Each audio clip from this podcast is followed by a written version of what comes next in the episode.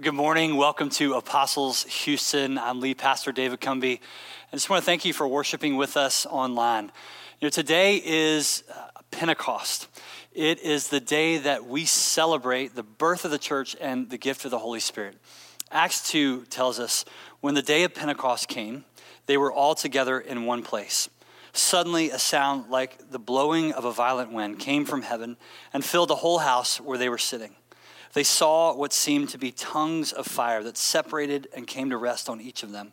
All of them were filled with the Holy Spirit and began to speak in other tongues as the Spirit enabled them. Acts 2 goes on to tell us that the Holy Spirit uh, empowered the followers of Jesus to proclaim the good news of his kingdom to people from across the world. And what began that day has continued up to this very moment. Today, the Holy Spirit continues to empower us as followers of Jesus to proclaim his good news. You know, the word for spirit in Acts 2, both in the Greek and uh, in the Hebrew in the Old Testament, is translated best as wind or sometimes as breath. Jesus in John chapter 20, verse 22, he, he breathed on his disciples and said, Receive the Holy Spirit. All the way back at the beginning of Scripture in Genesis chapter 2, we're told that God formed the man from the dust in the ground and he breathed into his nostrils the breath of life. What that's telling us is that Pentecost, God is breathing life into his church. This new humanity, redeemed by Jesus, now animated by his spirit. And so every time we celebrate Pentecost, we're, we're marking this rebirth of humanity, the renewal of God's creation, and the inbreaking of God's kingdom in a new and life changing way. And today, we need Jesus to breathe on us, to, to give us his spirit in a fresh way. You know, this week we reached a, a grim milestone 100,000 people in our nation have now died from the coronavirus, this sickness that literally steals the breath from its victims. In our city, we, we walk around trying to breathe uncomfortably through masks. We socially distance ourselves in order to avoid breathing on one another. And this week, we're haunted by the desperate pleas of George Floyd, who said, Please, I can't breathe. See, evil steals our breath. That's what it seeks to do. We are, therefore, in a battle, and it's not just with coronavirus. We're actually in this battle with evil. Jesus says, in the face of such evil, we need to pray. In Luke 11, he says, When you pray, pray like this Father, hallowed be your name. Your kingdom come. Give us each day our daily bread, and forgive us our sins as we also forgive everyone who sins against us. And lead us not into temptation. The Gospel of Matthew adds, but deliver us from the evil one. See, Jesus knows us and he knows our world, a world tempted to reject God, a world that is under attack and enslaved by evil a world in the midst, uh, you could say, uh, of a war, a war between the kingdom of God on the one hand and the kingdom of the evil one on the other. C.S. Lewis said, In our world, there is no neutral ground. Every square inch is claimed by God and counterclaimed by Satan. And so Jesus is teaching us to pray. And here at the close of his prayer, he wants us to realize we are praying in wartime how to pray against the evil, the violence, the greed, the, the injustice, the sin. That's what he wants us to understand. Because we have an adversary. That's what the word Satan means in the scriptures. And Jesus stands against that adversary, and he calls us to stand with him. For Jesus, in other words, to pray is to fight against the darkness, to fight against the evil. And I wonder this morning is that how you see prayer? I mean, do we see prayer as uh, something that's urgent and powerful? As though we're entering into a spiritual battle against the evil one, against Satan himself. To pray, in other words, it's not just to hope for the best. It may include you know, silent listening and calm contemplation, but it's not meek and it's not mild. To pray is to move in force, to move with authority in the spiritual realms. It's to pray against temptation, against the evil one. It's to take uh, an approach of faith and perseverance, of courage and discernment. So the question is how do we then pray like that? How do we take up this way of prayer that's like, fighting against the evil in our world. In his book, How to Pray, Pete Greig outlines three keys for effectively praying against evil. First, know your enemy. Second, know your authority. And then third, know how to fight. So I just want to unpack each one of these. And I, am relying heavily on Greig's book. I just really encourage you, if you've not picked up a copy, it's such a great resource as we're learning to pray together. But the first is know your enemy Satan. Now, as soon as I say that word, many of us feel uncomfortable to modern enlightened people, it may seem ridiculous. In other words, for us to talk about things like demons and evil spirits and the cosmic forces of light and darkness. Andrew Delbanco, a professor at Columbia University, writes this. He says, In the West, we may have jettisoned the idea of cosmic evil or transcendent evil or supernatural evil. And instead, we embrace medical terms. We talk about dysfunction. We talk about pathology. We avoid moral terminology. But as the 20th century has gone on, it has gotten harder and harder, he says, to say that Holocaust and ethnic cleansing and serial killing are just the results of bad psychology and sociological adjustment. In other words, evil isn't going away. It's part of our human experience and it's part of us. And the Bible the Bible actually helps us make sense of that experience. It offers an understanding of the world and of human beings that includes both good and evil. And that view, I think, challenges us to consider that we actually do have a very real and very powerful enemy, Satan. Jesus knew this enemy, and he spoke of it. Uh, in fact, in the wilderness account in the Gospels, um, he was locked in hand to hand combat with Satan himself. He, he, regularly encounters demons and sets people free from their control. In the Gospels, he talks a lot, a lot about spiritual warfare and supernatural realities in, in a way, honestly, that makes us very uncomfortable. But in most parts uh, of the world, it doesn't make people uncomfortable. It doesn't make Jesus followers in, in certain cultures uncomfortable to talk about this at all. In fact, it's how they see the world. One of my first experiences with evil spirits was when uh, we spent a few years living in Tanzania, in East Africa. Um, we were at a powerful prayer meeting. And I remember in the middle of the meeting, uh, the family dog in the home where we were started barking. And not just barking, but ferociously and kind of out of control, almost rabid. Now, my inclination would have been to, to hop up and give the dog a snack or take him outside, but some folks stood up and they walked over and they laid hands on the dog and they prayed specifically that whatever evil spirit had possessed the dog would depart. And within a few moments, that dog was calm and laying at our feet as we continued to pray. See, in most places in the world, in fact, the idea of prayer as a way of, of doing battle uh, isn't unusual, it's a given.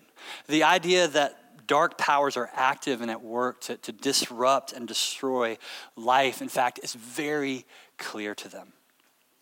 But here in the West, it's, it's far from clear. But evil is no less present. In fact, evil may do its worst when it looks its best, when it looks benign or, or even beautiful to us rather than kind of grotesque and disgusting. Tim Keller, in his book Counterfeit Gods, points out that in our culture, we often indulge um, evil by worshiping good things in our life as ultimate things, including our comfort and our careers. He, he makes a disturbing comparison that reveals this painful reality. He says, in the ancient world, evil may have been more obvious. Children would have been sacrificed to the gods. We may think we are above such atrocities, but how many of us practice child sacrifice today when we make our careers our gods? How many of us sacrifice the emotional health and well being of our children on the altar of greed? See, in our world, evil often veils itself. It veils itself in the insidious materialism of online shopping. It enshrines itself in things like social media and binge watching.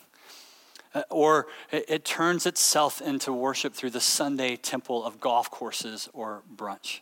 And I don't say these things to be harsh or judgmental. I simply I simply want to challenge the idea that such things are kind of unspiritual and innocuous in our life.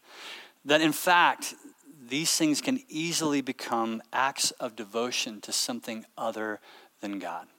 As N.T. Wright says, when human beings worship that which is not God, they give authority to forces of destruction and malevolence. And those forces have power in our lives.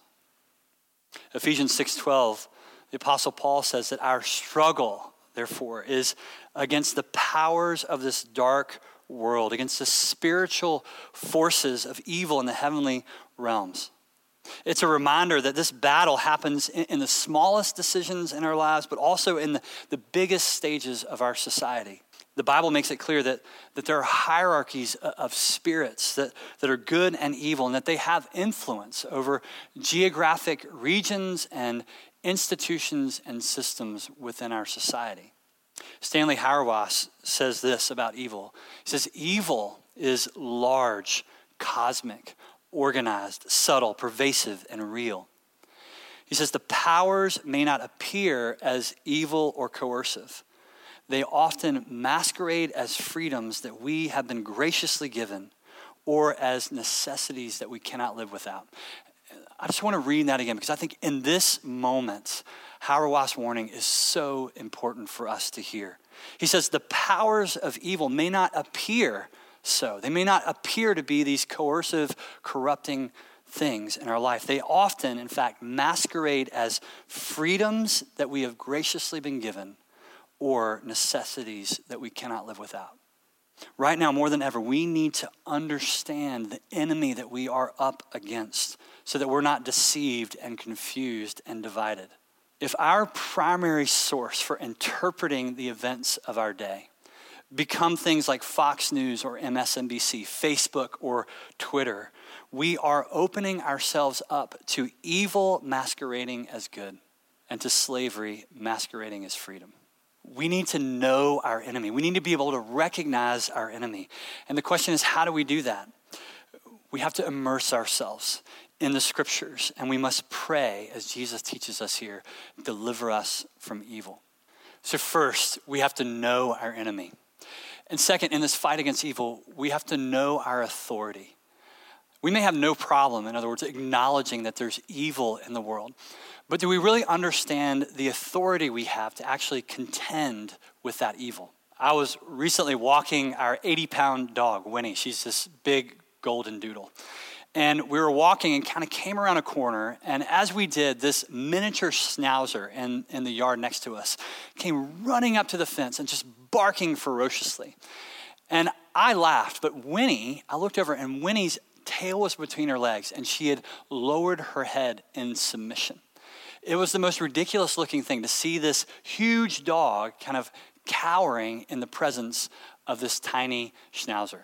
And I think this picture too often describes how we deal with our spiritual enemy. We pray timidly when in reality we have no reason to. And it's because we don't understand who we are in Christ. It's because we don't understand the power and the authority that God has given us as citizens of His kingdom.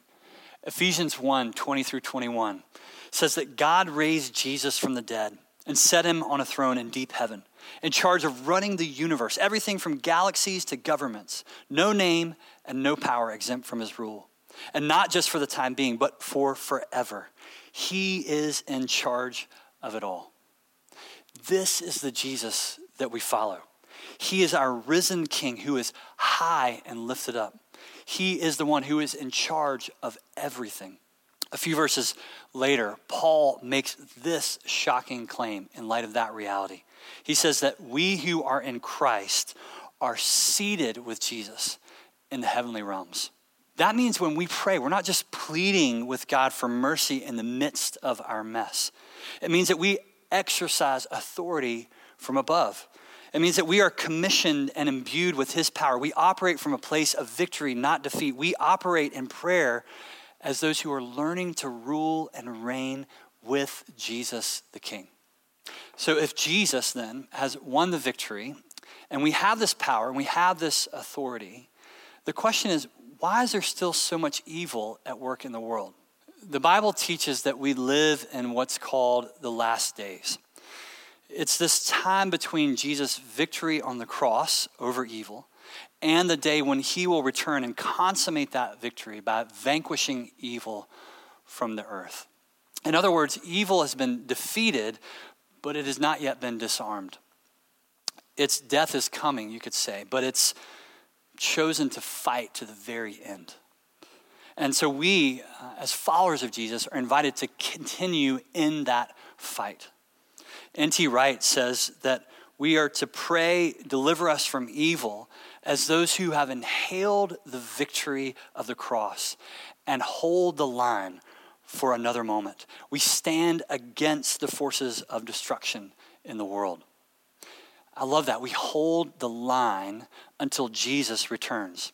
You see, in these last days, we pray in the power and the promise of the resurrection for a world that will one day be free from all evil walking in this kind of authority is something I'm still learning to do. I remember the first time I prayed with this kind of authority.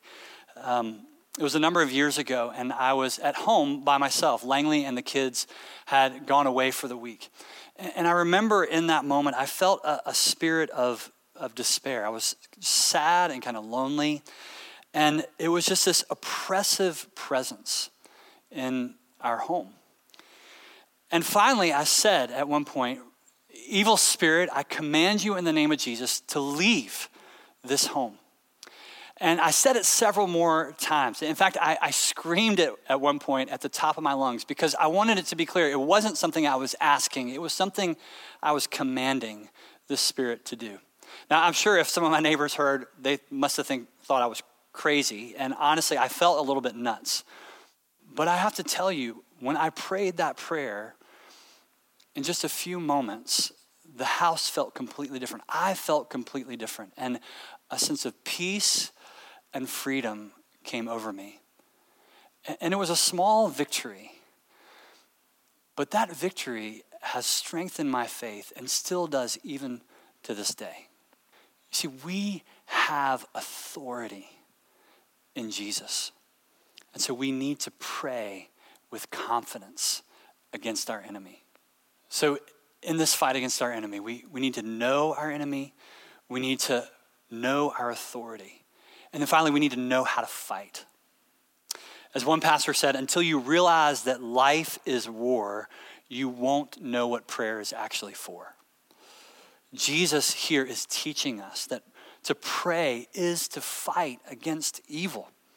And so the question is, how do we do that? Ephesians 6 tells us that we are to put on the full armor of God so that we can fight. We can stand against the devil's schemes. We're given the belt of truth, the breastplate of righteousness, the shoes of the gospel, the shield of faith, the helmet of salvation, and the sword of the Spirit, which is the word of God. And most of these items are defensive, they protect us against our enemy. But the sword of the Spirit, the word, the Bible itself, is a weapon that we can use to attack our enemy in prayer. Hebrews tells us that the Word of God itself is, is active and living. It's sharper than any double edged sword. And the word that Paul uses for sword is gladius, which is where we get the term gladiator. It's, it's the sword that was used in Jesus' day for kind of close hand to hand combat. And so the word, in other words, is to be our hand to hand combat weapon with the enemy. So, how does that work? Well, you know, just to get real practical, right now, I think all of us are facing an attack from our enemy. The enemy is leveraging our fear against us. Fear is taking a lot of different forms right now. Uh, we might be afraid of contracting COVID 19. We might be experiencing financial insecurity. We might fear that our marriage or that our business or, or even that our church is not going to survive. Now, fear itself isn't evil. I think that's important because fear can be a good thing. Sometimes fear is what keeps us alive. Um, but the Bible tells us that fear becomes a problem when it keeps us from living in faithful obedience to God. Fear becomes a problem when it makes us desperate because it leaves us open to the manipulation and the temptation of the enemy. And so it can make us feel frozen. Maybe you've felt that in the midst of uh, the virus. You felt frozen by your fear, or it can actually push us to act foolishly out of our fear. This is when Scripture can help us. In these moments, we need to reach for our sword, reach for the Bible to find the truth and the promises of God. Isaiah 41:10 tells us, Do not fear, for I am with you. Matthew 16, 18, on this rock I will build my church, and the gates of hell will not overcome it. Paul reminds us in Philippians 4 of this great promise do not be anxious about anything, but in every situation, by prayer and petition, with thanksgiving, present your request to God. And the peace of God, which transcends all understanding, will guard your hearts and minds in Christ Jesus. See, the truth of the scripture actually cuts through our enemy's lies. This way of praying God's word is so powerful. James says that through prayer, we can actually resist the devil and he will flee from us. And so, this is why spending time daily in the scriptures is so important. We discover that God knows what we need and he'll guide us to his word, the truth that we may need before we even realize we need it. This is why memorizing scripture is so powerful. Because when the enemy attacks, we are armed, we are prepared in that moment to refute his lies. When God speaks to us through his word, he is arming us with the truth we need for this fight. And so we take up the sword. But the Apostle Paul also says that we should put on the shoes of the gospel of peace. Uh, the Apostle Peter says something similar when he says, Always be prepared to give an answer to everyone who asks to give the reason for the hope that you have. In other words, as followers of Jesus, we are to have our shoes on, ready at all times to share the gospel. Pete Greig, um, in his book, says that the greatest act of spiritual warfare in the world is to lead someone into a relationship with Jesus Christ. There is no greater victory. It's, it's the gospel of peace, it's, it's the call that we have uh, from Revelation 12 11 that we are to give a word of testimony because it's by the blood of the Lamb and the word of our testimony that we overcome the enemy. With the gospel, in other words, we can walk into enemy territory and proclaim a message that brings freedom to the captives.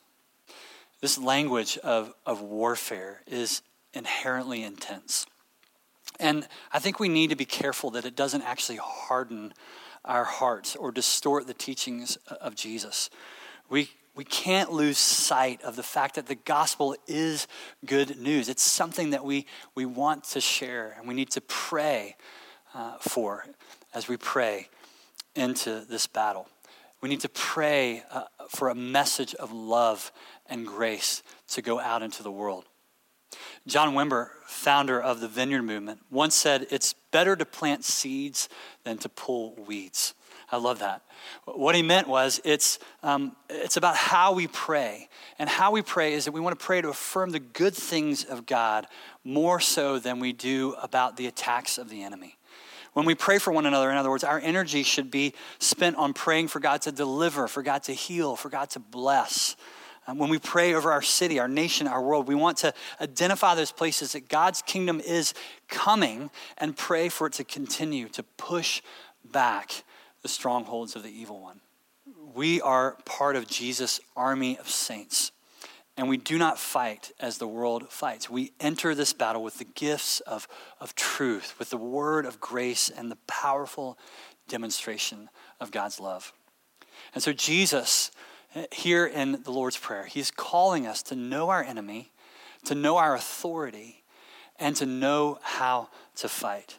He calls us to pray, lead us not into temptation, but deliver us from the evil one. Today, as we end our series on the Lord's Prayer, uh, and as we come to the close of our 40 days of prayer together, I just want to encourage us to keep it going. Let, us keep seeking the Lord in prayer. Let's keep asking Him, teach us to pray, because we were made to pray. And I absolutely believe if there ever was a time when we needed to pray, needed to be a people of prayer, it's now. God is at work in these days. Many, including myself, believe that God is stirring something new in his church, that he's bringing revival, renewal, rebirth. And perhaps today, Pentecost, is a day when he will pour out his Holy Spirit on his church in a fresh way. And so we pray, Come, Holy Spirit, fill your church. And whatever God is doing, however God is going to move, I absolutely believe the only way we will be ready for it is if we are a people of prayer. If we're listening and seeking and trusting and contending in prayer, we're only going to be a part of what God's doing if we pray. So, again, just keep praying. Let's keep praying to our Father in heaven who loves us. Let's praise Him and worship Him. Let's pray for His kingdom to come. Let's pray for our daily bread. Let's pray for forgiveness and offer forgiveness to others. And let's pray and contend. Let's fight against the evil one who seeks to kill and destroy. Let's pray and become a people of prayer. Would you pray with me? Lord, teach us to pray. That's been our prayer from the beginning. And as we come to the end of this series and this season, Lord, we just ask you, continue to teach us how to pray.